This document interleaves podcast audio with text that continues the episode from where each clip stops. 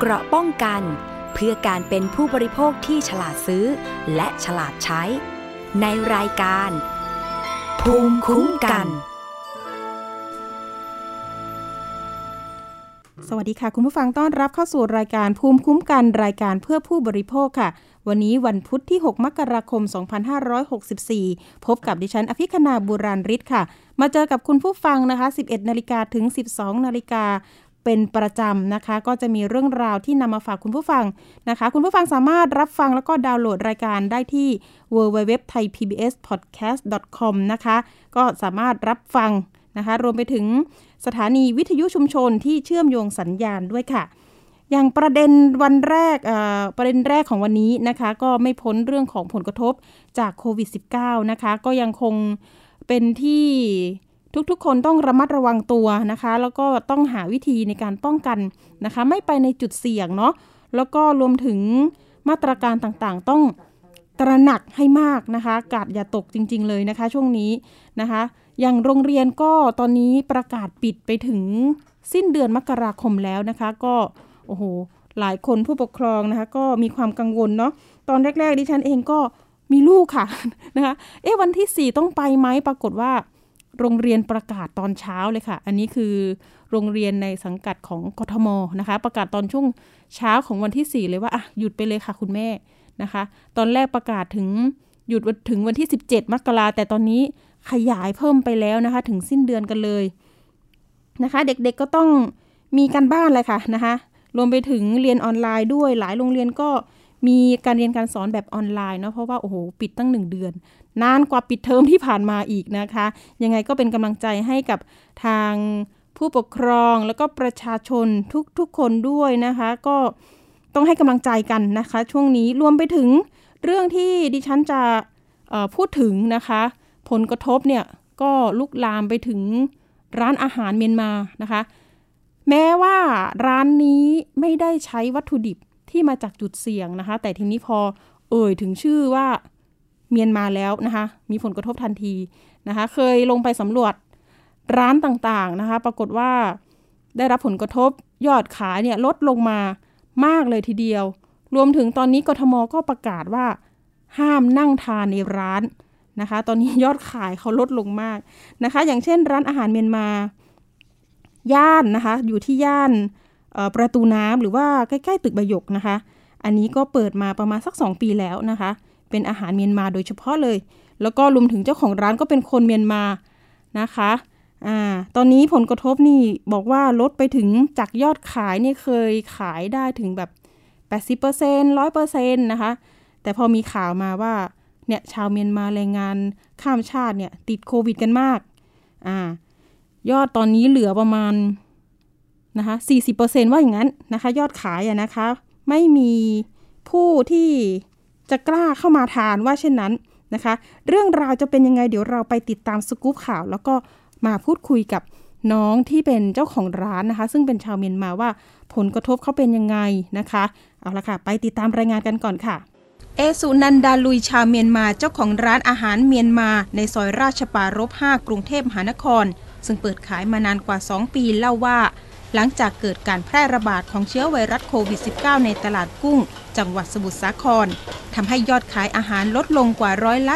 40 จากช่วงปกติ แม้ทางร้านจะพยายามส่งข้อมูลไปถึงลูกค้าประจำทั้งชาวต่างชาติและชาวเมียนมา ว่าวัตถุดิบที่นำมาปรุงอาหารของร้าน ไม่ได้ซื้อจากตลาดที่เป็นจุดเสี่ยง แต่หันมาสั่งซื้อวัตถุดิบทางออนไลน์ จากห้างค้าส่งขนาดใหญ่ แต่ตลอดช่วงครึ่งวันเช้าจะพบว่าไม่มีลูกค้าเข้ามานั่งในร้านเหมือนแต่ก่อน มีเพียงการสั่งซื้ออาหารแบบเดลิเวอรี่แม้ทางร้านจะเพิ่มกลยุทธ์การขายด้วยการจัดโปรโมชั่น และคุมเข้มมาตรการด้านสาธารณสุข แต่ก็ยังได้รับผลกระทบ แม้จะเข้าใจสถานการณ์ที่เกิดขึ้น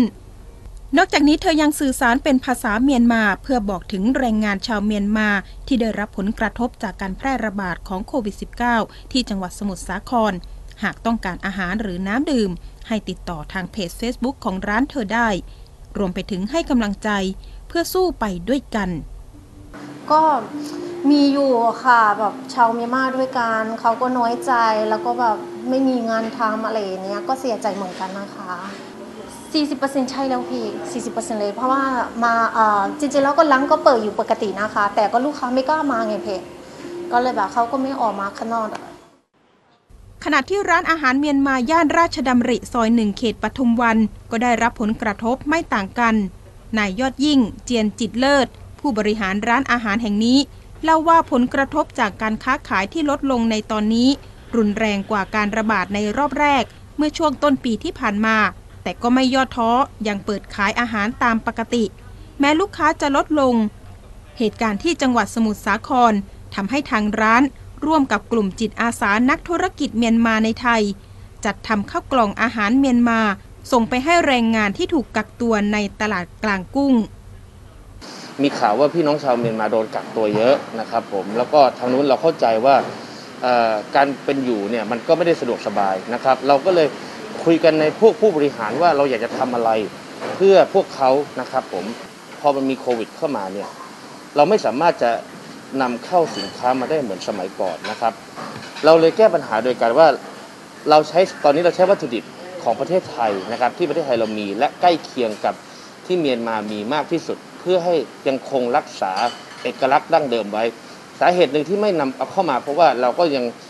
คำนึงถึงความปลอดภัยนะครับของออผู้บริโภคของเราเป็นหลักนะครับผมร้านอาหารเมียนมาทั้งสองแห่งยังฝากบอกว่า หากแรงงานเมียนมาคนใด ต้องการความช่วยเหลือเรื่องอาหารและน้ำดื่ม สามารถติดต่อและแจ้งความประสงค์ได้ เพื่อช่วยเหลือกันในยามวิกฤต อภิคณาบุราริไทย PBS รายงาน ค่ะ เดี๋ยวเรามีสายของคุณเอนะคะ ซึ่งเป็นเจ้าของร้านกัญญาน่ารีสตอรองนะคะ อยู่ในสายกับเราสวัสดีค่ะ คุณเอ สวัสดีค่ะ ค่ะ คุณเอ ทักทายเป็นภาษาเมียนมานะคะบิงกะลาบาเทบามิงกลาบาเชงแล้วดิฉันเกรงไปหมดเลยว่า เอ๊ะ จะพูดผิดพูดถูก บิงกะลาบา ถูกค่ะมิงกอ่าลาบาสวัสดีนะคะ ก็ตอนนี้สถานการณ์ที่ร้านอาหารของเราเป็นยังไงบ้างคะคุณเอ ก็ตอนนี้นั่นฐานที่ร้านไม่ได้นะคะ ตอนนี้แบบเอากลับบ้านยันเดียวไลแมนหรือฟูแบนด้านะคะ คุณพี่ค่ะค่ะก็เลยค่ะ ยังเปิดไม่ได้ นั่งกินที่ร้านไม่ได้อะค่ะอ๋อก็จะมี Delivery มารับอาหารอยู่ใช่ไหมเดลิเวอรี่ยันเดียวค่ะ ใช่แล้วค่ะ รับอาหารกลับบ้านยันเดียวอ๋อค่ะ แต่ทีนี้ยอดของ Delivery เป็นยังไงบ้างคะ ก็ delivery เหรอคะก็ส่วนมากต่อตอนที่เราเปิดปกตินะคะ ก็ทั่วไปนะคะผมเลยว่าทุกคนเขาก็แบบอยากเอ่ออยากจะกินอาหารพม่าเลยอะไรอย่างเงี้ยเขาก็สั่งเยอะ แต่ตอนนี้อืมเฉพาะนักเรียนที่แบบมาเรียนที่เอ่อ university อะไรอย่างเงี้ยค่ะ ก็เลยเขายัน เขาเรียกว่าเขาทำกับข้าวไม่ได้ ก็เลยสั่งอาหารอย่างเดียว ตอนนี้ส่งให้อาหารกับนักเรียนส่วนมากนักเรียนนะคะคุณพี่ ก็จะเป็นเรียกว่านักเรียนนักศึกษาที่มาจากประเทศเมียนมาใช่ค่ะมาเรียนในไทยใช่เลยอืใช่มเลยค่ะค่ะ ปกตินี่ก็จะมานั่งที่ร้านเนาะ สังสรรค์ใช่ได้ค่ะอะไรก็ได้ค่ะใช่สั่นได้อยากเก็บเพราะว่าส่วนมากนะคะ แบบเป็นยำอะไรอย่างเนี้ยก็เราเอากลับบ้านไปก็ไม่อร่อยอะค่ะ ก็ต้องแยกกิน้ำที่ร้านทันทีก็อร่อยดีอืมก็เลยแบบส่วนมากลูกค้า ส่วนมากเขาก็มากินที่ร้านเลยนักศึกษาอะไรอย่างนี้ก็ใกล้กันก็เลยเขามากินกันทุกวันเลยอะค่ะ แล้วก็ลูกค้าเราดีกว่าถามว่าลูกค้าของเราส่วนมากค่ะที่ผ่านมาเป็นคนไทยไหมหรือเป็นคน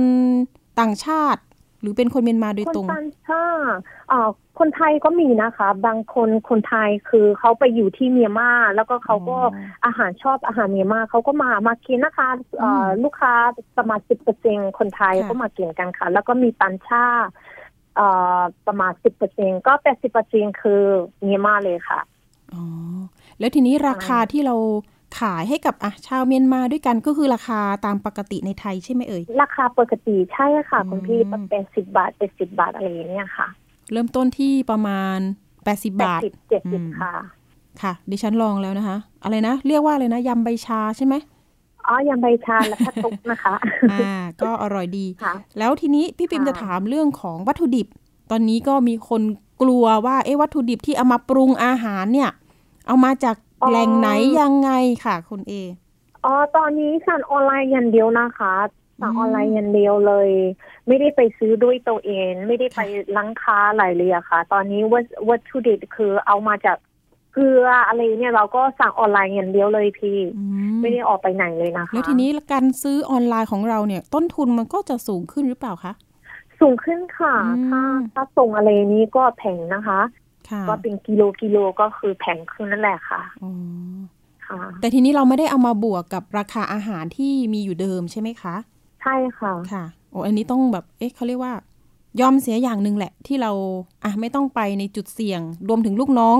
คนงานในร้านด้วยใช่ไหมคะใช่ใช่อืมปกติเราก็ไปซื้อของเองนะคะ เพราะว่าเรามีรถอะไรอย่างเงี้ยก็ไม่ต้องเสียรถเนี่ยแค่อืมแค่ค่าน้ำมันอะไรนี้ก็ไม่ไม่ไม่ค่อยเสียสันเท่าไหร่ แต่ตอนนี้อะแบบโดยเฉพาะคือออนไลน์อย่างเดียวอะไรอะไรก็ออนไลน์ก็คือค่า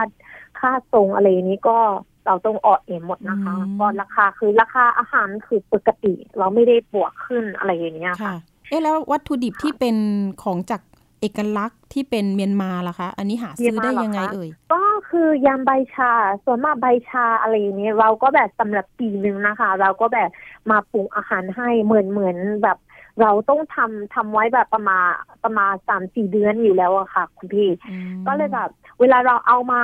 ก็เราไม่ได้เอามาแบบทีละวันทีละวันค่ะเราเอามาคือสำหรับห้าหกเดือนเลยอ๋อแต่ละทีแต่ละทีเราเอามาแล้วก็มามาปู มาปูแบบเครื่องปูทุกอย่าง แล้วก็เราก็แบบเก็บไว้อืมเก็บไว้ในตู้เย็นหมดเลยค่ะอาหารพค่ะม่าคือใช่ค่ะ ก็อ๋อก็เลยตอนนี้ยังอยู่ในสต็อกนะคะอ่าอยู่ในสต็อกแล้วเรียกว่ามีตุนไว้อยู่นะคะใช่ค่ะอ่าใช่ใครที่จะไปทานเนี่ยก็ยังคงนี่แหละ ของแท้แน่นอนมาจากประเทศเลยใช่แล้วของค่ะเราเลยใช่แล้วค่ะอืมอืมอืมอืมใช่ค่ะ ปกติที่ถ้าไม่มีโควิด เนี่ย ทางคุณเอไปซื้อจากที่ไหนเอ่ย ก็ซื้อที่ห้างต่างๆนะคะของพี่อ๋อห้างต่างๆแล้วค่ะ ที่ที่ประเทศไทยแบบห้างใหญ่มากคืออมเราไปซื้อทุกอย่างได้อะไรอย่างเงี้ยค่ะ อืมเรียกว่าละห้างค้าส่ง ขนาดใหญ่ใช่ค่ะเนาะใช่ค่ะอืมอืมใช่ค่ะ ตอนนี้ส่วนเรื่องของมาตรการที่ร้านดำเนินการยังไงบ้าง มาตรการตอนนี้ป้องกันเหรอคะอ่าป้องกันคือตอนนี้ถ้าแบบ Grab หรือที่ มีคนมารับอาหารอะไรเนี่ย เราก็ไม่ให้เข้าร้านนะคะ ให้พี่อืมเขาหลอกข้างล่างเอ่อหลอกหลอกข้างนอกอืมก็ให้เอ่อน้องๆเขาออกไปส่งนะคะ กลับมาก็ล้างเอ่อต้องล้างล้างมือด้วยอืมสะอาดนะคะ แล้วก็ค่ะใช้สบู่อะไรอย่างนี้ป้องกันตัวเองนะคะ พี่ต้องใส่หน้าอากาศอนามัยแล้วก็ถุงมืออะไรอย่างนี้เราก็อ๋อป้องกันไว้เลยค่ะ ค่ะ ที่ร้านมีลงทะเบียนไทยชนะไหมเอ่ย ลงทะเบียนไทยชนะไว้ค่ะอ๋อเวลาเข้าเข้าเข้ามาก็เราสามารถสแกนได้ค่ะ มีมาตรฐานค่ะมีมาตรฐานตามกระทรวงสาธารณสุข เนาะมีอันนี้ค่ะหายห่วงมีได้ค่ะเลยนะคะ ติดตามตัวได้ได้เลยถ้าเกิดว่ามีใครค่ะติดได้เลยโควิดเออเออใช่ก็ตอนนี้ค่ะยอดขายเห็นว่าลดลงมากเลยใช่ไหมคะค่ะลดลงมากเลยถึงหกสิบเปอร์เซ็นต์นะคะคุณพี่อืมค่ะใช่ จากวันนั้นบอกลดไป 40 ตอนนี้มาอีกแล้ว 60เปอร์เซ็นหลังมามาตอนนี้ใช่ค่ะ เพราะว่าอืมนั่งกินไม่ได้ตอนตอนตอนที่พี่พี่ปริงมานะคะอืมก็ย่อไข่เรือแบบหกก็สิบยัเปองร์เซ็นต์ยันเรืออยู่อืมเพราะว่าอืมเพราะว่านั่งกินที่ร้านได้อยู่ค่ะแต่มามาตอนนี้มันมันไม่ได้แล้วอ๋อก็เลยแบบเรือถึงสิบสิบสิบสิบเปอร์เซ็นต์ค่ะเลยตอนค่ะเนี้ยค่ะ ตอนนี้ตอนนี้ท้อไหมคะเนี่ย โทรไหมก็ไม่ไม่ค่อยนะคะ เพราะว่าอืมเราต้องสู้ต่อไปเนาะเพราะว่าดีมากสำหรับสำหรับค่ะพี่น้องของเราเองอืมค่ะ แล้วทีนี้เห็นว่ามีเพื่อนๆ ชาวเมียนมาที่มาประกอบอาชีพที่ไทยเนี่ยเยอะเหมือนกันใช่ไหมคะคุณเอ ก็เยอะนะคะอืมเอ็มมีเพื่อนเยอะค่ะ ก็อืมที่ทุกที่นั่นแหละค่ะ ที่ค่ะค่ะเอ่อค่ะนครปฐมอะไรเนี่ยก็มีอ๋อค่ะ นอกจากที่น้องเอมาทำเป็นร้านอาหารแล้ว เพื่อนๆเนี่ยค่ะ ส่วนมากทำงานอะไรกันคะก็ส่วนมากล่ะคะเพื่อนเขาทำเป็นไกด์นะคะ แบบล่ามภาษาล่ามอืมอะไรอย่างนี้แล้วก็บางคนก็อยู่ที่โรงพยาบาลอะไรอย่างเนี้ยค่ะอ๋อเป็นเป็นล่านล่านโรงพยาบาลอะไรอย่างเนี้ยค่ะ ค่ะค่ะ แล้วก็ค่ะน้องเอมาอยู่ที่ไทยนานหรือยัง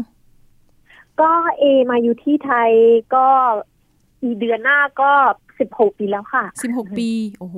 สิบหกปีค่ะ อ่าอ่าอ่า ประเด็นเนี่ยเรามาโดยถูกต้องเนาะถูกต้องค่ะถูกต้องโอเค แล้วทีนี้พอเราเห็นข่าวเพื่อนๆที่เป็นแรงงานที่ตลาดกุ้ง เอออันนี้ก็ค่ะเราเรารู้สึกยังไงบ้างที่เขาเจอโอ้โห มีคนติดด้วยติดโควิดด้วย แล้วก็ตอนนี้ไม่ได้ทำงานกันด้วยจ้ะใช่ใช่รู้สึกเสียใจมากนะคะอืมแล้วก็แบบอ่าแบบเสียใจเหมือนกันค่ะ เพราะว่าแบบทำไมต้องมาเป็นมาเป็นแบบ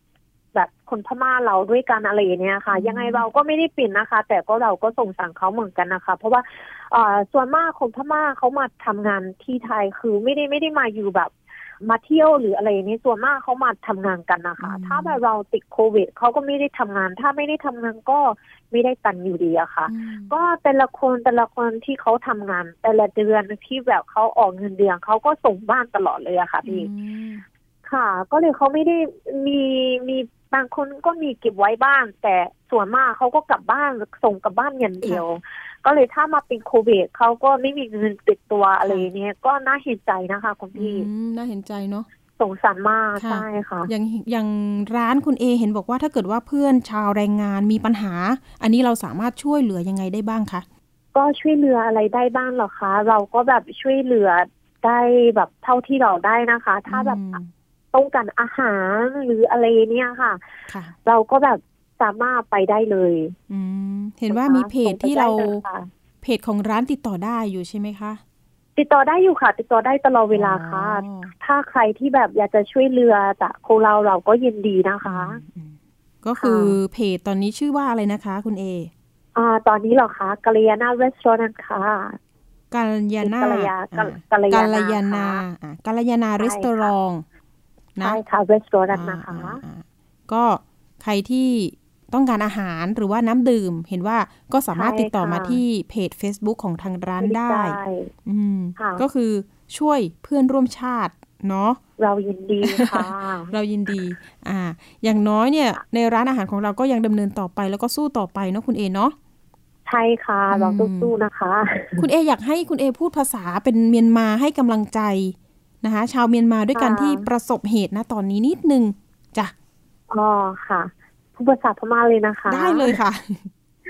ဟုတ်ကဲ့ပါထိုင်းနိုင်ငံမှာရှိကြတဲ့မြန်မာပြည်သားပေါ့နော်အမျိုးဆွေမောင်နှမတွေညီကိုမောင်နှမတွေပေါ့နော်ဒီကိုဗစ်ကြီးကိုညီမတို့နဲ့အတူတူစူးစမ်းပြီးတော့ပေါ့နော်ဖြတ်တန်းကြပါစို့နော်ဒီလိုကိုဗစ်ဖြစ်တဲ့အချိန်မှာအားမငယ်ပါနဲ့နော်ညီမတို့တွေကကိုကိုကိုကောက်ွယ်ပြီးတော့အကောင်းဆုံးကျန်းမာရေးပြန်ကောင်းလာအောင်အကောင်းဆုံးပေါ့နော်စူးစမ်းကြရအောင်ဒါကြောင့်မလို့ညီမတို့ဒီလိုမျိုးဖြစ်သွားတဲ့ခါကျရင်စိတ်မကောင်းမဖြစ်ပါနဲ့နော်ညီမတို့အတူတူဖြတ်တန်းကြပါမယ်တကယ်လို့လိုအပ်တာရှိရဆိုရင်ညီမတို့ရဲ့ကလေးရနာမြန်မာစက်တောက်ဆိုင်ကလေးမှာလိုအပ်တဲ့ကူညီလေးတွေကိုလာတောင်းလို့ရပါတယ်เนาะညီမတို့ဘက်ကနေအသက်နိုင်ဆုံးကူညီနိုင်ကြရှင်ကူညီနိုင်မှာကူညီမှာပါเนาะအားလုံးကိုလည်းအခုပေါ့နော်အရင်လဲစိုးရိမ်မိပါတယ်အရင်လဲပေါ့နော်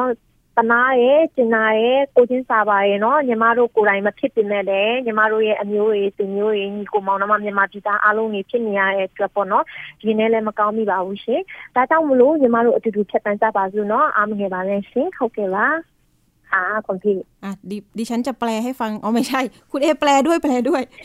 ก็คือเราค่ะต้องสู้ต่อไปนะคะอืมเวลาเราเป็นโควิด เราไม่ต้องท้อใจ เราไม่ต้องไปเสียใจนะคะ เราต้องแบบอ่าร่างกายของเราให้แข็งแรงนะคะอืมก็พักผ่อนสบายๆเราค่ะต้องสู้ด้วยกันนะคะอืถ้ามีอะไรที่ช่วยเหลือก็ไปในเพจของเราได้เรายินดีช่วยค่ะ โอ้เยี่ยมมากค่ะ ก็ เป็นกำลังใจให้ทุกๆ คนเลยนะคะ รวมไปถึงคุณเอค่ะด้วยนะคะ ขอให้ขอบคุณมกอาหารค่ะที่ร้านขายดีๆ ขายดิบขายดีค่ะเลยนะคะอ๋อตอนนี้เน้นออนไลน์ไปเลยนะคะ เอาละค่ะใช่ค่ะวันนี้ขอบคุณคุณเอมากสำหรับข้อมูลนะคะ รวมไปถึงสะท้อน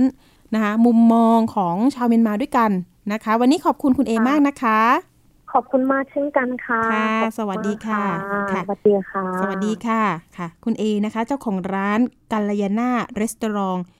เอาละค่ะไปเรื่องที่ 2 กันต่อ เรื่องนี้นะคะ กรมการขนส่งทางบกนะคะก็ถือว่าเป็นหน่วยงานหนึ่งนะที่มีประชาชนเนี่ยไปใช้บริการทำใบขับขี่ต่ออายุบัตรเนี่ยโอ้โหต่อวันจำนวนมากเลยนะคะถ้าเฉลี่ยถามว่าต่อวันกี่คนนะคะเฉพาะทำใบขับขี่เนี่ยก็ 1,500 กว่าคนต่อวันแล้วนะคะ อันนี้คือโดยปกตินะ แต่ถ้าเกิดว่าณตอนนี้เองเนี่ยมีโควิดระบาดรอบ 2 มานะคะทางกรมการขนส่งเขาจะมีมาตรการยังไงนะคะ เดี๋ยวเราไปติดตามรายงานกันก่อนค่ะ กรมการขนส่งทางบกถือว่าเป็นหน่วยงานหนึ่งที่มีประชาชนมาใช้บริการจำนวนมาก ที่ผ่านมามีประชาชน มาทำใบขับขี่ประมาณ 1,500 คนต่อวัน และในสถานการณ์การแพร่ระบาดของไวรัสโควิด -19 ในรอบสองนี้ทำให้กรมการขนส่งทางบก เพิ่มมาตรการเข้มในการลดความแออัดลง พื่อป้องกันการแพร่ระบาด นางจันทิราบุรุษพัฒนรองอธิบดีกรมการขนส่งทางบกกล่าวว่า ที่ผ่านมาทางกรมได้ใช้สื่อออนไลน์มาช่วย ซึ่งสามารถลดจำนวนประชาชนที่จะเข้ามาอบรมในสำนักงานขนส่ง ได้อย่างมีประสิทธิภาพ ทั้งการจองคิวผ่านแอปพลิเคชัน และการอบรมผ่านทางออนไลน์นอกจากนี้ล่าสุดยังได้ออกมาตรการเพิ่มในการงดการให้บริการ 4 ประเภท คืองดการอบรม และการทดสอบกรณีขอมีใบอนุญาตขับรถ ใบประจำตัวคนขับรถ หรือใบขับขี่ และใบอนุญาตเป็นผู้ประจำรถรายใหม่ทุกชนิด งดต่ออายุใบขับขี่ที่ต้องอบรมที่สำนักงานทุกประเภท งดการออกหน่วยเคลื่อนที่ ด้านทะเบียน ภาษีรถ ที่ห้างสรรพสินค้าและศูนย์บริการร่วม งดการดำเนินการของโรงเรียนสอนขับรถที่ได้รับใบรับรองจากกรมการขนส่งทางบก ที่ตั้งในพื้นที่กรุงเทพมหานคร ตั้งแต่วันที่ 2 มกราคม ถึงวันที่ 17 มกราคม แต่สำหรับการให้บริการด้านใบอนุญาตขับรถที่ไม่มีขั้นตอนการอบรม ที่สำนักงานยังเปิดให้บริการตามปกติ โดยได้เพิ่มมาตรการด้านการป้องกันอย่างเคร่งครัด โดยเน้นให้เจ้าหน้าที่สวมหน้ากากอนามัยตลอดเวลาในขณะปฏิบัติหน้าที่พร้อมขอความร่วมมือจากประชาชนผู้มาติดต่อราชการ ปฏิบัติตามหลักเกณฑ์ของกระทรวงสาธารณสุข โดยเฉพาะที่อาคาร 4 เป็นจุดบริการทำใบขับขี่ให้กับประชาชน ทางด้านประชาชนที่เดินทางมาใช้บริการในช่วงนี้ส่วนใหญ่เป็นผู้มาต่อใบอนุญาตใบขับขี่หนึ่งในผู้มาใช้บริการบอกว่าได้ลงทะเบียนอบรมทางออนไลน์ ผ่าน www.dlt.elearning.com อบรม 1 ชั่วโมง และทำข้อสอบได้เลย และสามารถเลือกวันที่สะดวกสำหรับมาถ่ายบัตรใหม่ ซึ่งลดขั้นตอนการมารอคิว และคนน้อยลง ลดความวิตกกังวลเรื่องการแพร่ระบาดของไวรัสโควิด -19 สร้างความมั่นใจด้านบริการมากขึ้น นอกจากนี้ทางกรมการขนส่งทางบกยังประสานไปยังสำนักงงานตำรวจแห่งชาติ เพื่อขอความร่วมมือผ่อนผันการบังคับใช้กฎระเบียบ ข้อบังคับ กับผู้ที่ใบขับขี่หมดอายุ หรือกำลังรอคิวในการทำบัตรใหม่ในช่วงสถานการณ์การแพร่ระบาดในระลอกใหม่ไว้เป็นการชั่วคราวแล้ว นอกจากนี้ยังมีบริการ DLT QR License เป็นแอปพลิเคชัน QR ใบขับขี่ แสดงใบอนุญาตขับรถได้เสมือนจริง และมีบริการข้อมูลส่วนตัว การขอความช่วยเหลือ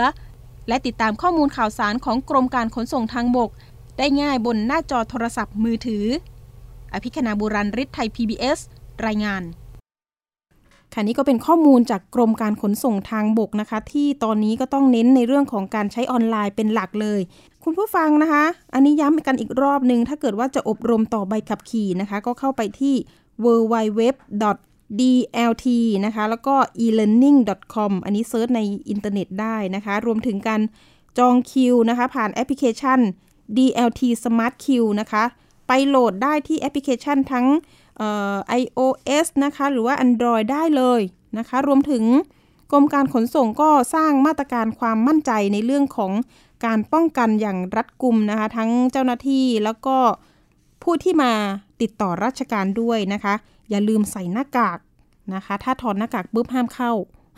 ประมาณนี้เลย เอาละค่ะ นอกจากนี้นะคะเรามีเรื่องความคืบหน้าของคดีนะคะ ที่เราออนแอร์นะคะ ออกอากาศไปเมื่อปีที่แล้วเรื่องของการแฮ็ก Facebook นะคะปลอมเป็นเพื่อนเราปลอมเป็นคนสนิทของเราเนี่ยแหละนะคะ มาหลอกยืมเงินให้เราโอนเงินให้ โอ้โห มีผู้เสียหายเนี่ยหลายหลายฝ่ายเลยทีเดียวรวมถึง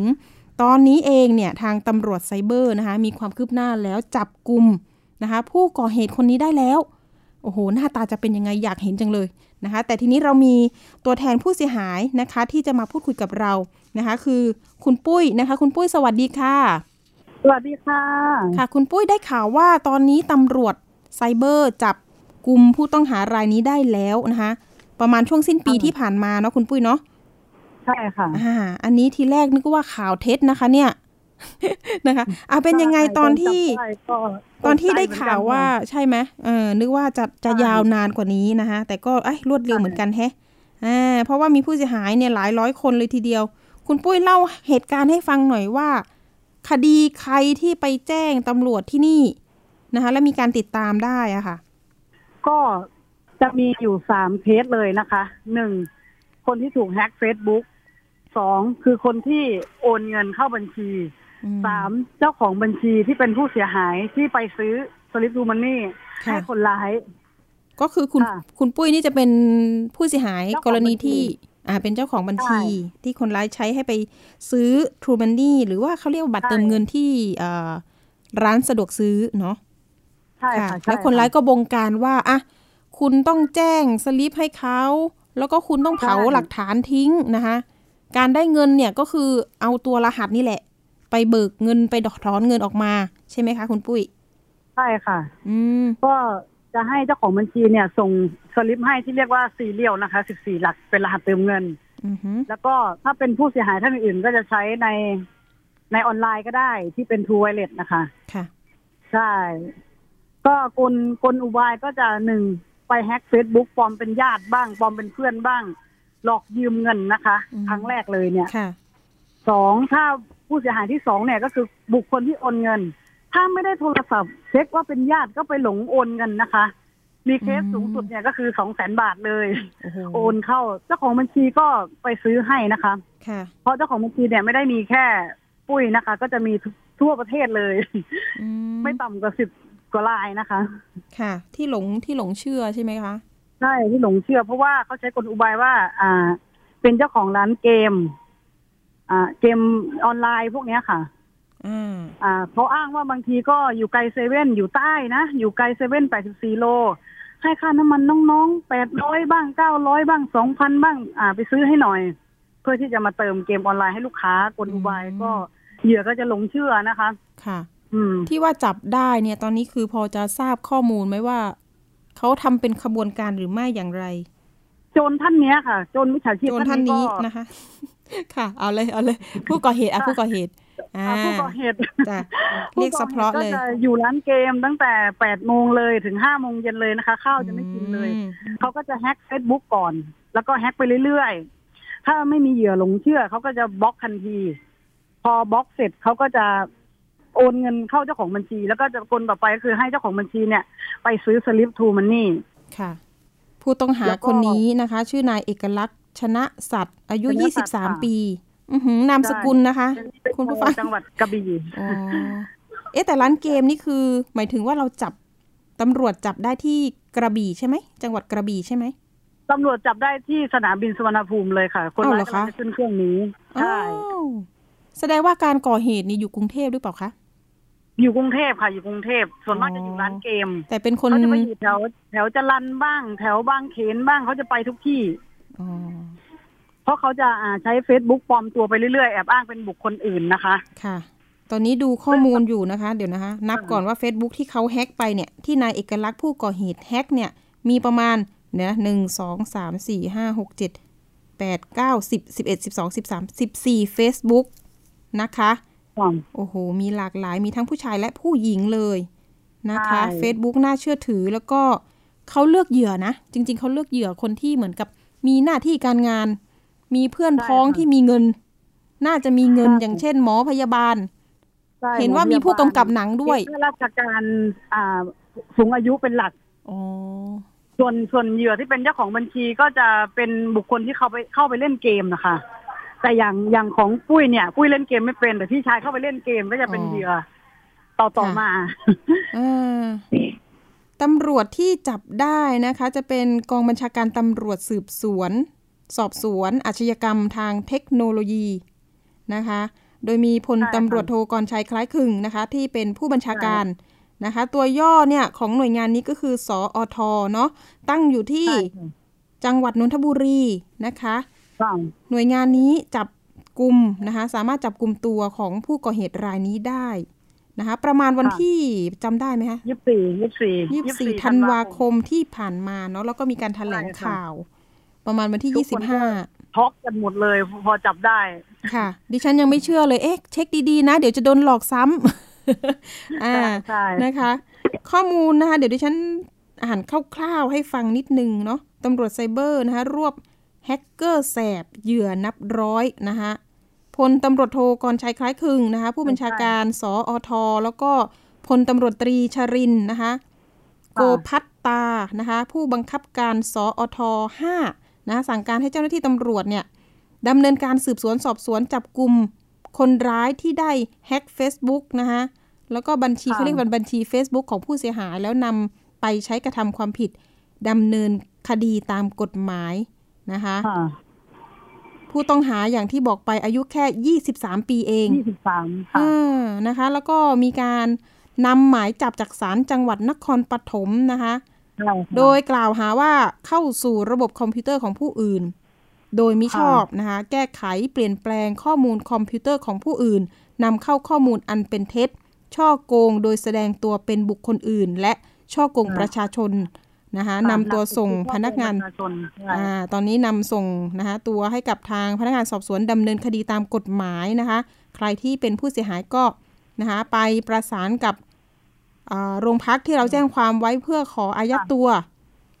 นะคะค่ะประวัติเนี่ยเห็นว่าโชคโชนเหมือนกันนะคะ ผู้ก่อเหตุรายนี้ จากการสืบสวนก็ทราบว่าก่อเหตุ มาบ่อยครั้งเหมือนกันนะคะ ผู้เสียหายค่ะซึ่งเคยก่อเหตุมาแล้ว อ่าใช่ไหมผู้เสียหายที่ไปแจ้งความที่นำหมายจับมาจับเนี่ยก็จะเป็นแพทย์โรงพยาบาลแห่งหนึ่งในจังหวัดใช่นครปฐมเนาะใช่ถูกผู้ต้องหาใช่รายนี้เนี่ยแฮ็ก Facebook ส่วนตัวนะคะแล้วนำไปก่อเหตุหลอกยืมเงินผู้เสียหายรายอื่น ๆ เป็น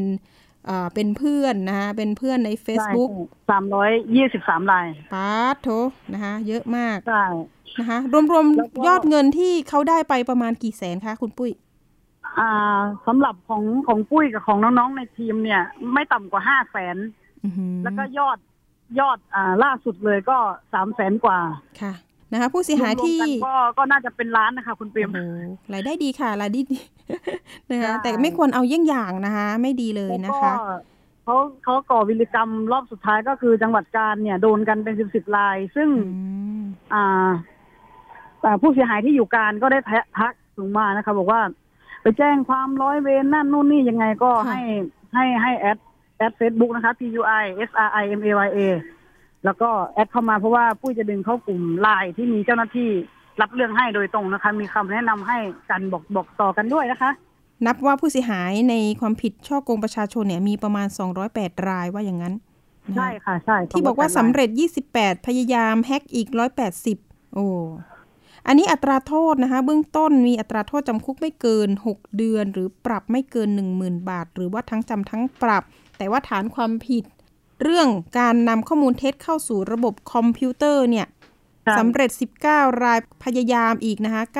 95 นะคะมีอัตราโทษจำคุกไม่เกิน 5 ปี หรือปรับไม่เกิน 1 0 0 0 0แสนบาท หรือทั้งจำทั้งปรับความเสียหาย รวมๆกว่า 5 0 0แสนบาท ถ้าใช่ประวัติใช่ประวัติผู้ต้องหาคนนี้นะคะ บอกว่า ตำรวจบอกนะคะว่ากระทำผิดในลักษณะนี้มาหลายครั้งตั้งแต่ปลายปี 2562 มาจนถึงต้นปี 2563 นะ ซึ่งค่ะคดีเก่าเนี่ยศาลชั้นต้นได้พิพากษาจำคุก อยู่ระหว่างประกันตัวสู้คดีในชั้นอุทธรณ์เพื่อขอให้ศาลบรรเทาโทษ โอ้โห ขณะนี้อยู่ระหว่างรวบรวมพยานหลักฐานเพื่อดำเนินคดีนะคะในความผิดใช่ฐานฟอกเงินต่อไป นี่คืออยู่ระหว่างการประกันตัวไหมแต่ก็เขาให้การว่าเขาจะอ่าใครที่โอนเงินมาเขาจะจ่ายให้หมด เพราะว่าถ้าจ่ายให้ก็คือจะจบคดีค่ะ คุณปิมอืมแล้วก็ตำรวจก็เลยแนะนำให้แจ้งความตรงข้อหาช่อโกงประชาชน เพราะว่าจะเป็นอาญาที่ยอมความไม่ได้นะคะ ที่ร้ายแรงสุด ก็จะมีผู้เสียหายทั้งสามฝ่ายที่หนูบอกว่ามีอ่าคนที่โดนแฮ็กเฟซบุ๊ก บุคคลที่โดนอ่าโอนเงินนะคะ แล้วเจ้าของบัญชีที่สลิปทูมันนี่เนี่ยอืมก็ส่งเอกสารเข้า อ่าสนของเราได้เลย ตอนนี้ค่ะ อ่า แล้วอย่างอย่างคุณปุ้ยเนี่ย เราจะพ้นผิดไหมคะเนี่ย ได้ปรึกษาตำรวจหรือยังอ่าตำรวจบอกว่าเราเจ้าของบัญชีไม่ใช่มิจฉาชีพนะคะ เจ้าของบัญชีก็คือผู้เสียหายเหมือนกันอืมก็คือผู้เสียหายที่เป็นข้อสามนะคะ ค่ะ ก็สมมุติก็ว่าเขาส่งเขาส่งเอกสารทุกอย่างอ่าตั้งแต่สลิปทูมันดี้หลักฐานการแชทค่ะการไปซื้อสลิปให้ตำรวจค่ะ ก็รอรอดูต่อไปอืมรอดูต่อไป ตอนนี้ยังไม่มีหมายเรียกจากสนสพไหนมาหา คุณปุ้ยใช่ไหม ไม่มีค่ะ ไม่มี อ่า ตอนนี้ผู้เสียหายก็เข้าใจใช่ไหมคะ เข้าใจค่ะ เข้าใจอ๋อไม่ใช่ว่า เอ๊ะเร่งรัดว่าฉันโอนไปให้เธอแล้วเธอต้องแบบ เอามาให้ฉันก่อน อย่างนี้ไม่ได้อย่างใช่ไหมอย่าคะงมันมีเส้นทางอย่ตอแรกก็จะมีกรณีอ่าผู้เสียหายที่โอนเงินเข้าของเจ้าของบัญชีเนี่ยก็ก็จะมีฟ้องเจ้าของบัญชีนะคะ แต่ไม่สามารถทำได้ เพราะเจ้าของบัญชีก็เป็นผู้เสียหายเหมือนกัน ทางค่ะเจ้าหน้าที่ ก็แนะนำบอกว่าเขาเป็นเจ้าของบัญชีเหมือนกันเขาคือเหมือนไปรับจ้างที่สุจริตนะคะคุณปิมอ๋อเพราะเพราะเขาแอบอ้างเป็นบุคคลอื่น เจ้าของบัญชีอืมไม่ได้ทราบว่า เงินที่โอนมาเป็นเงินของผู้เสียหายค่ะ ประมาณเนี้ยค่ะคุณปิมอ๋อตอนนี้ก็คือผู้ก่อเหตุเนี่ยนายเอกลักษณ์ก็ยังบอกว่ามีเงินอยู่ใช่ไหมคะคุณปุ้ย ยังมีอยู่ค่ะ พร้อมที่จะชดใช้เฮ้ยอ่าจริงสำหเหรรัอบคนที่อยากได้เงินคืนเขาให้ค่ะการมาอย่างนี้นะคะแล้วแล้วทางเจ้าหน้าที่ตำรวจเนี่ยเขาบอกไหมคะว่าเขายึดอายัดทรัพย์ไว้ได้เท่าไหร่มีไหมอันนี้หนูหนูจำไม่ได้แต่เขาก็อืมบอกว่าอ่าตรวจสอบอายัด ไว้ในจำได้แค่ว่าธนาคารไหน ประมาณนี้ค่ะอ๋อยอก็ดเดี๋ยวเท่าไหอาจจะร่รู้อยู่ พอมีกระบวนการเดี๋ยวก็คือให้ผู้เสียหายอะตรวจสอบในส่วนของความเสียหายแต่ละคนก่อน แล้วค่อยใช่ดูว่าจะเฉลี่ยทรัพย์คืนได้อย่างไร ถูกไหมใช่ใช่เลยค่ะคุณปิมอืมอืมตอนนี้ถ้าเกิดว่าประชาสัมพันธ์เพิ่มเติมเรื่องการเตือนภัยเรื่องนี้เนาะคุณปุ้ยเนาะ ก็ถือว่าเป็นการจับกลุ่มที่รวดเร็วอยู่นะคะ รวดเร็วก็ต้องขอบคุณสถานีประชาชนค่ะ ที่ทำให้เห็นข่าวเร็วมาก ตั้งแต่พอหนูโพสต์ไปออกข่าวเตือนภัยปุ๊บหนูก็แชร์แชร์แล้วก็มีคนเห็นมากขึ้นใช่ไหมคะ ก็อืมมีน้องที่อยู่ลำพูนที่โดน อ่า เป็นเจ้าของบัญชีเนี่ย โดนเก้าหมื่นกว่าค่ะรวมแฟนด้วยเขาก็ไปให้การข้อมูลกับตำรวจไซเบอร์ ซึ่งก็ให้ไม่ถึง สองอาทิตย์เนี่ยเขาก็จับได้เลยหนูก็ช็อกทันทีเลยเพราะว่าจับได้อ๋อเร็วมากค่ะ ก็ยังดีเพราะว่ามันมีอีกเคสหนึ่งที่ที่ถูกปลอมลายอะค่ะ อันนี้ก็คือค่ะแบบข้ามปีมาเลยนะถึงจะจับได้อะเพราะว่าอ่าก่อนหน้านี้คือเหมือนกับว่าไปแจ้งตามท้องที่ แล้วทีนี้ตำรวจท้องที่เนี่ย ยังเขาเรียกว่าไม่ได้สืบจับ จนเหมือนกับอ่าปลายปี62แล้วทีนี้ก็มาจับกลุ่มได้ช่วงกลางกลางๆปี63อันนี้คือพาไปแจ้งกับ สปอสตรนะคะตำรวจที่สำนักงานตำรวจแห่งชาติ แต่ทีนี้ก็ยังมีขบวนการนะ หมายถึงว่าเอ่อการปลอมลายยังมีขบวนการนะคะมีผู้ร่วมที่ยังจับไม่ได้อีกนะคะ แต่สำหรับคดีของน้องปุ้ยเนี่ยก็คือ อาจจะมีคนเดียวไหมหรือว่ามีคนอื่นหรือเปล่า อันนี้ก็ยังไม่มั่นใจ มีผู้ร่วมขบวนการอีกไหมเรายังไม่มั่นใจนะคะ เอกลักษณ์ยังไม่ได้ซัดทอดไปถึงใครใช่ไหมคะคุณปุ้ยเอกลักษณ์ยังไม่สะทอดเอกลักษณ์จะขอมยอมรับชคนเดียวใช้ค่าสีหายอย่างเดียวอืมนี่ถ้าแต่ออกมาถ้าเนี่ย เอกลักษณ์อาจจะทำอีกนะถ้าเอกลักษณ์ออกมาก็น่าจะทำค่ะอีกค่ะ เพราะว่าเขาทำหลายรอบแล้วอืมเจ้าหน้าที่ไซเบอร์ก็เลยแนะนำให้ให้แจ้งความที่เป็นข้อหาช่อโกงประชาชนค่ะเพิ่ม อันนี้ต้องแล้วก็ให้ทำเป็นเคส by เคสนะคะ จะมีจะมีแบบร้อยร้อยคนก็ให้ส่งเอกสารร้อยคนเลย เพื่อที่จะเป็นหลักฐานมัดตัวเขามากยิ่งขึ้นค่ะ ความผิดจะได้เยอะขึ้นใช่นะคะไม่กัให้นเขากลับมาทำอีกเขาเรียกว่าต่างกรรมต่างวาระนะคะ ติดอะใช่คดีคนนี้ห้าใช่ค่ะปี คนนี้ห้าปีคือใช่ต่อต่อต่อต่อกันถูกเลยร้อยค่ะคนนะคะใช่คิดดูว่ากี่ปีนะคะ คุณผู้ฟังท่วมเลอย่างยของอ่าอย่างของคุณหมอก็เป็นอ่าศาลจังหวัดนครปฐมอย่างของปุ้ยก็เป็นศาลจังหวัดกันทะลักอย่างเงี้ยค่ะอืม ก็ส่งฟ้องทั้งสามฝ่ายเป็นผู้เสียหายนะคะ ค่ะ ก็เดี๋ยวสู้ๆเนาะคุณปุ้ย แล้วทีนี้คดีความคุณปุ้ยได้เข้าไปพบผู้กำกับหรือยัง เห็นว่าตอนนี้เห็นว่ายังต่อท่านรองยังไม่ได้ เดี๋ยวว่าจะเดินทางอ๋อเข้าไปในที่สพกันทะลักอยู่ค่ะ ค่ะ ต้องไปบอกเขานะคะ ว่าตอนนี้เนี่ยตำรวจที่สอทค่ะเดี๋ยวนะเอาใหม่เอาใหม่เดี๋ยวอะตำรวจไซเบอร์ จัรายได้แล้วเอาใหม่กองบัญชาการตำรวจสืบสวนสอบสวนอาชญากรรมทางเทคโนโลยีนะคะ จับได้แล้วหรือว่าตัวย่อสอทจุดค่ะนะคุณผู้ฟังถ้าเกิดว่ามีประเด็นหรือคดีในลักษณะนี้เนี่ยติดต่อไปได้นะคะ ที่บกสอท5นะคะ ได้ที่เพจ Facebook ค่ะนะคะกองบังคับการตำรวจสืบสวนสอบสวนอาชญากรรมทางเทคโนโลยี 5 นะคะค่ะ อ่าเข้าไปได้หรือว่าตัวย่อไปเซิร์ชดูได้ CCIB แล้วก็เลข5นะคะค่ะไปดูได้รวมถึงเอ่อเขาเรียกภูมิคุ้มกันนะคะ เรื่องของการระมัดระวังเรื่องการถูกหลอกลักษณะแบบนี้นะคะ ลักษณะที่ใช้ออนไลน์มาเป็นเครื่องมือนะคะ คุณปุ้ยค่ะ คุณปุ้ยสุดท้ายนี้อยากให้ฝากถึงคุณผู้ฟังหน่อยค่ะ ปีใหม่แล้ว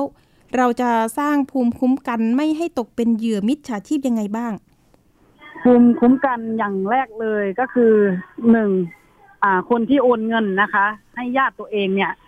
ขอขอร้องเลยว่าให้โทรเช็คก่อนว่าใช่ญาติเราจริงๆไหมเขาเดือดร้อนจริงๆไหมค่ะเขาจะต้องการเงินภายในหนึ่งถึงสองชั่วโมงจริง ๆ หรือเปล่า เช็คเข้ามา แล้วก็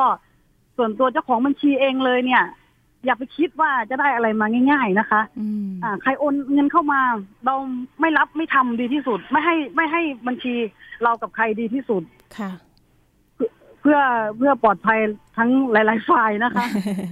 ค่ะ เพราะว่าคุณปุ้ยเจอมาแล้วนะคะ เจ็บช้ำอยู่หลายเดือนนะคะใช่ใช่แม้ว่าจะเป็นพี่ชายชวนก็ตามเนาะคุณปุ้ยเนาะใช่ใช่อืมอันนี้ก็เชื่อใจพี่ชายนะคะอ่าใช่อ่า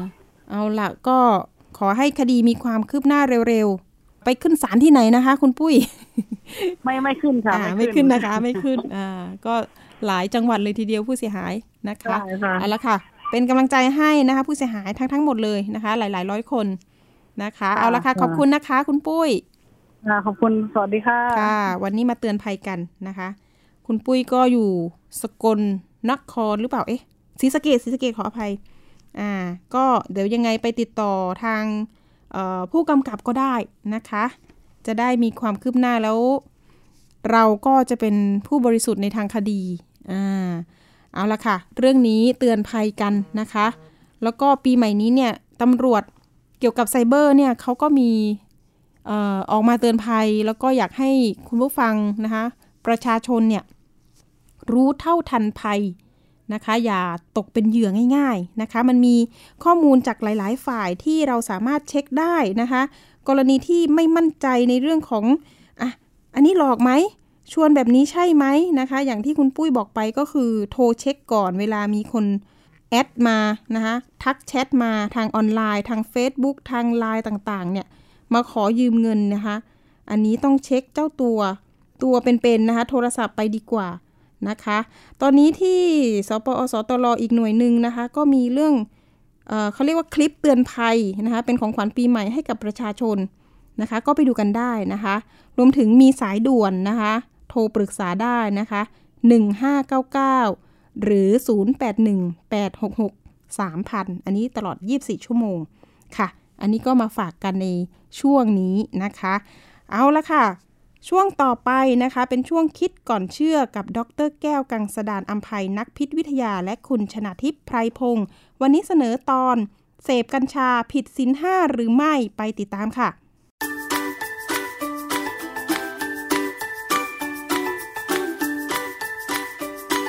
ช่วงคิดก่อนเชื่อ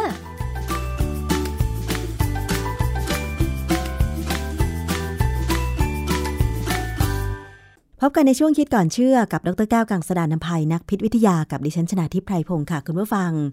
วันนี้ค่ะเราพูดถึงเรื่องของกัญชาอีกครั้งหนึ่งนะคะ เป็นกระแสความสนใจ หลังจากที่ถูกถอดออกจากบัญชียาเสพติด เพราะว่าเรามีการวิจัยนำสารสำคัญในกัญชาค่ะ มาทำเป็นยาหรือว่าทำเป็นผลิตภัณฑ์ที่สามารถนำมาบำบัดอาการต่างๆ ได้นะคะ ได้รับความสนใจจากผู้ป่วย เช่นผู้ป่วยมะเร็งด้วย ทีนี้จากการปลดล็อกดังกล่าวเนี่ยนะคะ ก็มีการพูดถึงอีกครั้งหนึ่งว่า ถ้าสมมุติว่าจะมีคนนำกัญชาไปใช้แบบที่ไม่ใช่ทางการแพทย์ล่ะ แบบเนี้ยจะเป็นการผิดศีลหรือไม่ต้องไปถามอาจารย์แก้วค่ะ อาจารย์คะ การนำส่วนต่างๆของกัญชาไปสกัดเอาสารสำคัญ ไปใช้ในทางการแพทย์บำบัดหรือรักษาโรคต่างๆเนี่ยนะคะ อาจารย์ อันนี้ถือว่าตามเจตนารมณ์แล้ว ไม่ผิดศีลใช่ไหมอาจารย์ ออถ้าเอาไปใช้เป็นยานี่ไม่ผิดนะฮะไม่ว่าจะเป็นกัญชาหรือกัญชง แต่กัญชงเนี่ยปกติเราไม่ได้สูบเพื่อให้เมาอะนะกัญชงเนี่ยมันมีประโยชน์หลายอย่างนะเอาไปทำเอาเส้นใยเนี่ยไปใช้ทำนู่นทำนี่ได้นะค่ะฮะส่วนน้ำมัน CBD เขาก็เป็นน้ำมันที่มีผลดีต่อการแก้อาการโรคต่างๆเอ่อเกี่ยวกับการชักอะไรได้นะฮะค่ะส่วนกัญชาเนี่ยมันก็มีประโยชน์ที่น้ำมันกัญชา แต่ตัว ยอดดอกมันที่มีน้ำมันกัญชาเนี่ยบางครั้ง คนก็เอามาสูบเอามาเสพกัน คือผมเนี่ย ความที่ผมไม่เคยสนใจเรื่องพวกนี้ไงผมก็ไม่รู้ว่าเวลาเขาสูบกันจริงๆเนี่ยเขาสูบอะไรกัน จริงๆแล้วเขาจะสูบทั้งใบและดอกอืมนะไม่ใช่ใบอย่างเดียวค่ะเขาจะเอาใบและดอกเนี่ยมาสับ มาสับบนเขียง แล้วก็เอามามวนเป็นบุหรี่ไอเหตุที่รู้นี่ เพราะว่าเมื่อกี้เข้าไปดูเอ่อเฟซบุ๊กของพวกสายเขียวเขาอะเขาอธิบายให้ฟังนะฮะค่ะเพราะตอนนี้พวกสายเขียวเขาจะอธิบายเรื่องทุกอย่าง เนื่องจากว่ามีการปลดล็อกกัญชาและกัญชง ส่วนหลายๆส่วนที่เมื่อก่อนที่เขาห้ามเนี่ยเขาปลดล็อกให้เอามาใช้ได้อือฮึนะค่ะแล้วเขาเท่าที่เข้าใจนะตอนนี้เขาอนุญาตให้ปลูกกัญชาได้คนละหกต้นต่อบ้าน แต่ว่าที่มาของต้นกัญชามันก็ต้องบอกหรือว่าแจ้งทางการอย่างเช่น หน่วยงานในท้องที่ด้วยหรือเปล่าอาจารย์ว่าเราเนี่ยจะขอปลูกกัญชาสักหกต้นเพื่ออะไรอะไรอย่างเงี้ยค่ะอาจารย์ เข้าใจว่าต้องนะต้องไปบอกทางการนะ เพราะคือ เมื่อกี้นี้ดูใน Facebook เหมือนกันเขาก็พูดเป็นเชิงว่าต้องให้ทางการรู้นะฮะไม่ใช่ว่าแอบไปปลูกหลังเขา ส่วนใหญ่จะเป็นอย่างนั้นนะที่ภาคเหนือที่ผมเคยสังเกตอะนะเขาจะแอบไปปลูกในเขาบริเวณที่เฮลิคอปเตอร์ลงไม่ได้อะไรอย่างเงี้ยค่ะแล้วก็เขาก็ไปตัดกัน แล้วก็เอาไปขายนะแต่ว่าถ้าปลูกหกต้นเนี่ยก็คงปลูกในสวนหลังบ้านอะไรอย่างเงี้ยก็คงได้นะฮะแต่นี่ไอการปลดล็อกเนี่ย มันทำให้ มีการเอาใบเนี่ย ผมเข้าใจว่าใบบางส่วนเนี่ยเขาเขาต้องมาสูบแน่ๆนะฮะมันก็เหมือนกับคนที่เอาใบกระท่อมมาชงอะคืออมหวังให้เมา คือมนุษย์เนี่ยต้องการความเมาเพื่อหลุดไปจากสโลกภาวะความเป็นจริงความเป็นจริง เออ อยากจะให้ตัวเองนี่มันคลื้นเครงหรือสนุก ก็มีบางส่วนอะที่บอกว่าใบกัญชาใส่อาหารแล้วอร่อยขึ้นก็ก็จริง เพราะว่าองค์ประกอบของกัญชาเนี่ย มันมีบางอย่างที่เป็นสารเคมีที่ไป เกาะที่ส่วนที่เราเรียกว่าเป็น receptor ของการรับรสอร่อย ค่ะ คือพอไปพอมันเข้าไปแล้วเนี่ย ลิ้นเรามันจะไวขึ้น อืม ประสาทที่ส่งจากลิ้นไปสมองก็จะไวขึ้น ค่ะ เราก็รู้สึกอร่อยอืมก็เหมือนกับผงชูรสอะนะฮะ ค่ะ คิดกันถึงเรื่องกัญชาเนี่ยมันผิดศีลข้อห้าไหม ค่ะ เพราะว่าตอนสมัยที่พระพุทธเจ้าท่านยังอยู่อะ คงยังไม่มีการสูบกัญชานะ เพราะท่านห้ามเฉพาะการ ดื่มสุราและเมรัยอือฮึใช่ไหมทีนี่พอหลังจากที่พระพุทธเจ้าปรินิพพานไปแล้วเนี่ย ก็มีคนหาฝิ่นหากัญชามา หรือหาพืชธรรมชาติอื่น ๆ กระท่อมเนี่ยนะมาสูบมาเสพกัน หรือบางครั้งก็ผลิตขึ้นมาด้วยวิธีการทางเคมีเลยเช่นทำยาบ้าทำเฮโรอีนหรือว่าทำไอ้พวกอะไร crack ที่เราว่า crack เรียกว่า ice อะไรอย่างเงี้ยนะค่ะซึ่งอันเนี้ยพวกนี้เกิดหลังสมัยพุทธกาลทั้งนั้นเลย ทำคำถามก็คือว่ามันผิดมันมันมันบาปผิดศีลข้อห้าไหมค่ะ ซึ่งอันนี้ผมก็พยายามเช็คในวิในอินเทอร์เน็ตนะ เพราะว่าในอินเทอร์เน็ตเนี่ยมีคนที่มีความรู้ทางด้านศาสนาพุทธเยอะมากนะ พระก็มีนะ ที่เอามาให้ให้คำตอบ เออมีคนหนึ่งเขาอธิบายไว้ดีเขาบอกว่า สิ่งที่เกิดหลังพระพุทธเจ้าปรินิพพานเนี่ย แล้วไม่ปรากฏอยู่ในคำสอนของพระพุทธศาสนาว่าเป็นสิ่งต้องห้าม ถ้ามีการเสพทำให้ผิดศีลข้อห้าหรือไม่ เออเขาบอกว่าให้เทียบกับมหาประเทศสี่ผมก็ไม่รู้ว่ามหาประเทศสี่จะเป็นเป็นอะไร เพราะไม่เคยเรียน สมัยเรียนวิชาศิลธรรม สมัยผมมีวิชาศิลธรรมนะก็จะสอนอะไรก็ไม่รู้แล้วเราจะเสียเวลากับประวัติการท่องพุทธศาสนานานมากค่ะ เออจะไปท่องตรงนั้นนานมากถ้าถ้าที่ความจริงเนี่ย ผมว่าถ้าจะมีการปรับปรุงจากสู่ทางศาสนาของกระทรวงสักทีเนี่ย สอนหลักธรรมที่สำคัญสำคัญกับการครองชีวิตดีกว่า ส่วนประวัติพระพุทธเจ้าเนี่ย เด็กเขาหาอ่านได้เองในเน็ตแล้วเยอะแยะค่ะนะคือสอนหลักธรรมอย่างเช่นมหาประเทศสี่เนี่ย ผมไปผมอ่านดูเขาบอกว่า สิ่งใดไม่ได้ทรงห้ามไว้ว่าไม่ควร แต่เข้ากับสิ่งที่ไม่ควร ขัดกับสิ่งที่ควร สิ่งนั้นไม่ควรอืมสรุปแล้ว คือถ้ามันไม่ได้ห้ามว่าไม่ควรนะแต่มันมันไม่ควรอะคือ common sense หรือความคิด ส่วนตัวของเราหรือว่าสามัญสำนึกเราเนี่ย คิดว่าไอ้นี่ไม่ควรแน่ค่ะๆเราก็อย่าไปทำเพราะมันไม่ควรค่ะ อย่างเช่น กัญชาเนี่ย ถ้าไม่ได้สกัดเอาสารสำคัญมาใช้เป็นยา รักษาโรค ก็แสดงว่าถ้าเจตนานำใบกัญชาและดอกกัญชามามวนสูบ เพื่อให้ตัวเองเกิดอาการเมากล่อมประสาทตัวเองหรืออะไรก็ตาม จนกระทั่งนำไปสู่อกุศลอื่น ๆ อันนี้ก็ถือว่าไม่ควรก็เข้ากับมหาประเทศสี่ใช่ไหมอาจารย์ เข้ากับข้อหนึ่งนี้เลยอืมนะส่วนอีกสามข้อนั้นก็ไม่ได้เกี่ยวกับกัญชาก็เป็นหลักการพื้นฐานนั่นเองที่ว่าควรทำหรือไม่ควรทำในหลักการเนี่ย ถ้าเราคิดคือพระพุทธเจ้าไม่ได้ห้ามไว้เนี่ยนะแต่ถ้าเราคิดว่ามันไม่ควรทำเพราะว่ามันไม่ได้ทำให้เกิดประโยชน์กับเราและสังคมเนี่ยค่ะหรือไปเกิดประโยชน์กับเรา แต่ไม่เกิดกับสังคมเนี่ย ก็อย่าทำค่ะเท่านั้นเองสิ่งที่พระพุทธเจ้าท่านห้ามมาไว้ความจริงพระพุทธเจ้าท่านกล่าวมหาประเทศสี่ไว้เนี่ย มันเป็นการมองอนาคต เพราะว่าถ้าเราอาจจะมองออกบ้างว่า อนาคตเนี่ยไอ้สิ่งเร็วๆมันคงจะมาอีกเยอะแล้วนะอืมท่านก็เลยให้หลักการเอาไว้ ซึ่งสรุปแล้วเรื่องกัญชาเนี่ยก็คือว่ามันไม่ควรอือฮึเพราะมันเข้ากับสิ่งไม่ควร เนื่องจากว่าผลของการเสพกัญชาเนี่ย มันทำให้เราหลอนฝรั่งใช้คำว่า high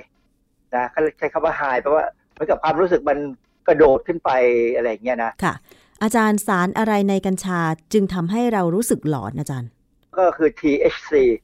ที่ย่อๆที่เขาเรียกกันเนี่ย THC ส่วนถ้าเป็นของกัญชงจะเป็น CBD อะไรอย่างเงี้ยนะ เอาแค่เนี้ยรู้รู้คำย่อไว้ดีกว่า เวลาคุยกันมันมันง่ายกว่าค่ะนไอสารพวกเนี้ย THC เนี่ยมันจะไปมันเป็นสารที่เขามีรีเซพเตอร์หรือมีตัวรับอยู่ในในร่างกายเรานะฮะตามส่วนต่างๆ พอมันไปจับกับส่วนตัวรับที่อยู่ในสมองเนี่ย มันเหมือนกระตุ้นกระตุ้นระบบประสาท ให้วิ่งเร็วขึ้นให้อะไรต่ออะไรขึ้น เราเลยเกิดภาพหลอนอืมคนที่เสพกัญชาเนี่ยบางครั้งก็มีความรู้สึกสบาย เหมือนกับมีนางฟ้ามาหาอืมอ่าอันที่ชอบใช่ไหมมีความสุขก็นั่งนอนสบาย แต่บางคนมีความรู้สึกว่ามีคนไร้ค่าอย่างเงี้ยมันอยู่ที่อกุศลจิต ว่าตัวเองเคยคิดอะไรไม่ดีไปบ้างหรือเปล่า อะไรอย่างเงี้ยนะค่ะมันก็มันขึ้นมาในเรียกว่าจิตใต้สำนึกหรือก็มีความรู้สึกหลอนอย่างเงี้ยก็คือตถ้าอนคนั้นนลักษณะแบบนี้ ระบบประสาททำงานไม่ปกติจึงทำให้ฟุ้งซ่านหรือคิดไม่ออกอะไรอย่างนี้หรือเปล่าอาจารย์ เลยทำให้ มันไม่ได้คิดไม่ออกหรอกมันมันปฏิบัติตัวไม่ฟุ้งซ่านถูกไปเลย มัน มันหลอกตัวเองมันหลอนไปหมดเห็นนู่นเห็นนี่ที่เขาบอกว่าเห็นช้างเท่าหมูอะอืมก็เรื่องกัญชานี่แหละค่ะนะฮะเพราะฉะนั้นถ้าคนเห็นช้างเท่าหมูเนี่ย ไปนั่งขับรถ เห็นรถบรรทุกใหญ่ๆกลายเป็นอย่างอื่นรถอีโคคาร์เข้าไปไม่กลัวอืมเห็นรถรถบรรทุกขนาดโตๆเนี่ยรถปูนเนี่ยเป็นอีโคคาร์เงี้ยไม่กลัว มันก็ชนกันค่ะเราเห็นรถชนกันแบบบางครั้งเนี่ยไม่เข้าใจเลยเขาวิ่งเข้าไปชนได้ยังไงค่ะ อาจารย์ระบบประสาทของคนเราเนี่ยเมื่อมีสารอะไรก็ตามมากระตุ้นหรือมากระทำมันผิดปกติยังไงอาจารย์ทำไมมันถึงแปลความหมายได้ผิดแผกไปขนาดนั้นอาจารย์ มันเป็นกระตุ้นการหลั่งสารเคมีบางอย่างออกมาหนึ่งนะแล้วบางครั้งเนี่ยมันก็ไปทำให้ระบบการมองผิดไปจากเดิมอืมเอาง่ายๆ เวลาผมไมเกรนนะนะค่ะ ผมจะเห็นแสงยิกยิกยักยักในตาเราเนี่ย แต่มันจริงมันมันปรากฏขึ้นในสมอง คือทำให้ผมค่อนข้างค่อนข้างจะพลาดนะคือเมื่อไหร่ก็ตามที่ไมเกรนเนี่ยผมขับรถไม่ได้หรอกค่ะเพราะฉะนั้นถ้าขับรถไปไหนเนี่ยผมจริงต้องใส่แว่นแว่นแว่นดำเพื่อตัดแสงค่ะ ก็สรุปแล้วว่าถ้าเราใช้กัญชา ผิดวัตถุประสงค์จากยารักษาโรค ก็แสดงว่ามันก็เข้าข่ายผิดตามที่พระพุทธเจ้าตรัสรู้และเทศนาไว้ก็คือผิด เรื่องของมหาประเทศสี่ถูกต้องไหมคะ แต่ทีนี้ว่าบางคนเนี่ยอาจจะคิดว่าตัวเองจำเป็นในการที่จะใช้กัญชาในการรักษาโรค เช่นบางที ดิฉันเคยได้ยินเหมือนกันว่ารู้สึกปวดเมื่อย รู้สึกไม่ค่อยดี เห็นเขาแบบใช้กัญชาหรือสารสกัดกัญชา มาบำบัดแล้วมันดีขึ้นอะไรอย่างเงี้ยก็เลยใช้บ้างโดยที่ไม่ได้ใช้สารสกัดนะ แต่ไปใช้ใบหรือดอกกัญชาเลยอะไรอย่างเงี้ยคือการใช้เนี่ยมัน ความจริงกัญชาเนี่ยมันทำให้เราผิดศีลข้อห้าส่วนมหาประเทศสี่เนี่ย เป็นแนวทางในการตัดสินใจว่าจะทำหรือไม่ทำอือฮึนะฮะจริงๆเนี่ยพระพุทธเจ้าเนี่ยทรงอนุญาตให้นำสุราเนี่ยนะมาเป็นส่วนผสมของยาเพื่อบำบัดโรคได้ค่ะ อนุญาตให้นำสุราใส่ในอาหาร เพื่อชูรสและดับกลิ่นคาวได้ คือเราเห็นเขาทำอาหารพวกปลาเนี่ยเขาจะใส่ไวน์ใส่อะไรลงไปค่อนข้างบ่อยนะ ผมเห็นในทีวีนะ คือถ้าใส่เหล้าลงไปจะต้องเป็นเหล้าแทรกยา ไม่ใช่ยาแทรกเหล้าค่ะนึกออกไหมเหล้าคือใส่ไปนิดหน่อยนะมีนิดหน่อยเพื่อให้มันมีประโยชน์ทำให้เกิดกลิ่นหอมได้ เพราะว่าอย่างที่เราเคยพูดไปแล้วว่าเหล้าเนี่ยมันเป็นแอลกอฮอล์ถ้าในอาหารนั้นมีกรดอยู่บ้างเนี่ยนะเป็นกรดผลไม้หรือกรดอะไรก็ตามเนี่ย มันทำปฏิกิริยากันเนี่ยมันได้สารเอสเตอร์ ซึ่งมีกลิ่นหอมอืมนะค่ะ แต่ทีนี้ตอนเนี้ยกัญชา เมื่อมีการปลดล็อกแล้วเนี่ยนอกจากเอามาสกัดสารสำคัญทำเป็นยารักษาโรคต่างๆ แล้วเนี่ยนะคะ ก็มีการนำมาทำเป็นผลิตภัณฑ์อื่น ๆ ด้วยใช่ไหมอาจารย์เอ่อทำเป็นชาคงมีเป็นชาบ้างอะนะแต่ความจริงนี่คือใบอะเนี่ยเอ่อใบถ้าเป็นกัญชาใบเนี่ยเอาไปทำเป็นชาดื่มเนี่ยมันก็จะมี THC อยู่บ้าง พอสมควรแต่ว่าจริง ๆเขากำหนดปริมาณไว้ว่าไม่ควรเกินเท่าไหร่อะชาจากกัญชาเนี่ยค่ะ มันจะทำให้เราเมาไหมคะ เวลาเขาแถลงข่าวเนี่ยเขาบอกว่าไม่น่าจะเมาอย่างงู้นอย่างนี้ แต่ความจริงสำหรับผมเนี่ยนะคนทุกคนเนี่ยมันต่างกัน ความไวเนี่ยมันต่างกัน อืมเพราะฉะนั้นโอกาสที่คนหนึ่งส่วนใหญ่ไม่เมาแต่คนส่วนน้อยอาจจะเมา ก็เหมือนกับการดื่มเหล้าเนี่ย คนหลาย ๆ คนเนี่ยดื่มเหล้าสบายเลยแบรนด์หนึ่งอะก็ยังไม่มีปัญหา แต่บางคนเนี่ยแค่จุกเดียวอะเทใส่จุก แล้วซดดื่มเนี่ยไปเลยอะค่ะ เพราะฉะนั้นแต่ละคนมันไม่เท่ากันเพราะฉะนั้นจริงๆเนี่ยการไอ้ปลดล็อกเรื่องใบเนี่ยผมไม่เห็นด้วยนะ ผมมีความรู้สึกว่ามันมันไม่สมควรตัวกั้นตัวต้น หรือถ้าเป็นกัญชงอะไรก็ตามเนี่ยยังเห็นด้วย เพราะว่าเส้นใยของกัญชงกัญชงเนี่ยมันทนมากนะมันเป็นเส้นใยที่ดีมากค่ะเอามาทำไอ้เกราะกันกระสุนได้ด้วยซ้ำใช่ไหมอืมแต่ค่ะกัญชานี่ไม่ถึงอย่างนั้น แต่ก็คงพอทำได้ แต่ใบเนี่ยคือที่เขาปลดล็อกเนี่ยเขาห้ามไว้อย่างเดียวคือเมล็ดกับดอกค่ะ เพราะสองอย่างเนี่ยมันมีสารมีสารที่ทำให้เมาค่ะแต่ใบเนี่ยผมก็ยังกังวลอยู่นะ เพราะว่าพอเขาปลดล็อกอย่างนี้แล้วเนี่ยในอนาคตเนี่ย มันจะมีกรณีที่คนเมาใบกัญชาแล้วมาขับรถแล้ว ตื่นมาชนเราไหมเพราะฉะนั้นต่อไปนี้ขับรถต้องระวังตลอดเวลาเลยค่ะ ต้องมองหน้ามองหลังมค่ะองข้างมองซ้ายมองขวาว่าเอ๊ะรถคันไหนแปลกแปลกไหมขับมาจะจะแรงเราจะอะไรไหมต้องดูตลอดก็กลายเป็นคนโรคจิตค่ะ อาจารย์แล้วทีนี้เมื่อคนเห็นช่องทางว่าเขาปลดล็อกกัญชา แต่ว่าอาจจะสรรหาหรือว่าเสาะหาวิธีต่างๆนำกัญชามาใช้ประโยชน์ อย่างเช่น พยายามที่จะนำมาแปลรูปเป็นผลิตภัณฑ์โน้นผลิตภัณฑ์นี้ อย่างชาก็ดีหรือว่ามีข่าวบอกว่าสามารถนำกัญชามาทำเป็นเครื่องสำอางอะไรได้อะไรอย่างเงี้ยอาจารย์ สิ่งที่จะให้ข้อคิดในการที่จะใช้กัญชา อาจารย์คิดว่าควรจะเป็นยังไง ผมมองไม่ออกนะว่ามันจะมีเหตุผลอะไรนอกจากการเอาไปใช้บำบัดโรค อืมซึ่งการบำบัดโรคเนี่ย ก็ยังอยู่ในระหว่างการวิจัย คือบางยิ่งจะบอกว่ากัญชาเนี่ยอาจจะช่วยบำบัดโรคมะเร็งได้เนี่ยยิ่งยิ่งหนักเลยว่ามันจะทำยากอะนะคือกัญชาเนี่ยมันจะเหมาะกับคนที่เป็นมะเร็งระยะสุดท้าย ซึ่งกัญชาจะทำให้เขาสบายขึ้น ไม่ทรมานกับความเจ็บปวดค่ะนะคือมันหลอนตัวเองก็ไม่เจ็บเพ ราะว่าบางคนที่เป็นมะเร็งเนี่ยเขาต้องให้มอร์ฟีนอืมนะมันเจ็บมากต้องให้มอร์ฟีน ให้คือให้ให้ตายสบาย กัญชาเนี่ยก็ใช้ในขั้นที่แบบเป็นยังไม่มากนัก แต่ว่าเริ่มมีปัญหาเรื่องกับความเจ็บปวดเรื่องกับความไม่สบายนอนไม่หลับอย่างเงี้ยค่ะกัญชาก็จะทำให้นอนหลับ แล้วก็ถ้าใส่ไปในอาหาร ก็จะทำให้กินอาหารได้ดีขึ้น คือการกินอาหารได้ดีขึ้นเนี่ยบางครั้งก็จะช่วยอาจจะช่วยให้เราต่อสู้กับมะเร็งหรือโรคอื่น ๆได้ค่ะ ดีขึ้นอาจจะถึงกับหายได้ด้วยซ้ำอืมเพราะฉะนั้นบางครั้งที่เขาบอกว่าได้ผลเนี่ยมันอาจจะเป็นเพราะว่าเขากินอาหารได้ดีขึ้น และกินอาหารได้ถูกตามหลักโภชนาการ ร่างกายมันกลับมาสู้ไหวนะฮะมันก็อาจจะเป็นอีกผลหนึ่งซึ่ง อันเนี้ยถ้าอย่างเงี้ยถ้าวิจัยได้จนชัดเจนเนี่ยมันก็จะมีประโยชน์ค่ะแต่ไม่ใช่ว่าเอาไปสูบเป็นสันทนาการ เพราะขนาดสันทนาการของเราเนี่ยตอนนี้เรามีสันทนาการด้วยเหล้ากับบุหรี่เนี่ยซึ่งทั้งสองอย่างเนี่ยเป็นปัญหาค่ะเป็นปัญหากับสังคม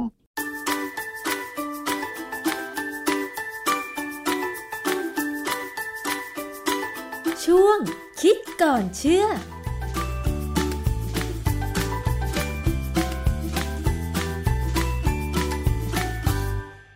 ค่ะนี่ก็เป็นข้อมูลความรู้ที่นำมาฝากคุณผู้ฟังวันนี้นะคะ วันนี้หมดเวลาสำหรับอภิคณาแล้วนะคะ เราพบกันวันพุธหน้าเวลาเดิมนะคะ วันนี้สวัสดีค่ะ